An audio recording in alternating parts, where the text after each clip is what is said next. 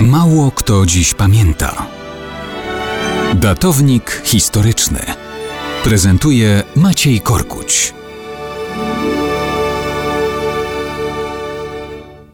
Mało kto dziś pamięta, że 11 września 1063 roku zakończył żywot król Węgier, przyjaciel i sojusznik oraz protegowany władców Polski Bela I.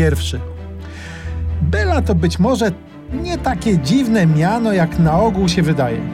W językach zachodnich jest kojarzone z Adalbertem, a to w słowiańskich językach oznacza po prostu Wojciecha. A więc z Belą Wojciechem było tak. Pierwszy król Węgier, Stefan I święty, po stracie syna musiał znaleźć następcę tronu.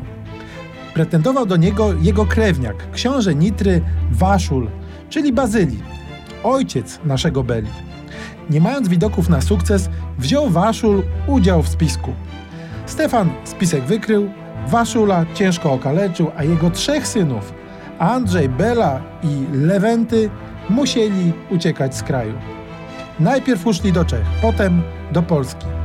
Na dworze Kazimierza Odnowiciela Bela mocno zapuścił korzenie. Ożenił się z siostrą polskiego władcy, córką Mieszka II. W Krakowie urodził się jego syn, Władysław, późniejszy król Węgier i święty, o którym Gal Anonim napisał, cytuję, od dzieciństwa chowany w Polsce, pod względem obyczajów i sposobu życia, niejako stał się Polakiem. Bela powrócił na Węgry, kiedy tron węgierski objął jego rodzony brat Andrzej. Otrzymał jedną trzecią królestwa i przyrzeczenie objęcia tronu po śmierci władcy.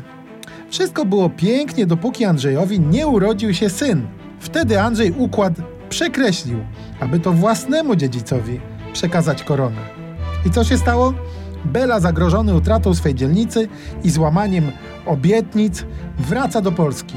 Uzyskuje pomoc nowego władcy Bolesława Śmiałego i z udziałem polskich rycerzy rozbija wojska brata w bitwie pod Moszony. Ranny Andrzej umiera, a nasz Wojciech Bela I zostaje koronowany na pełnoprawnego władcę Węgier.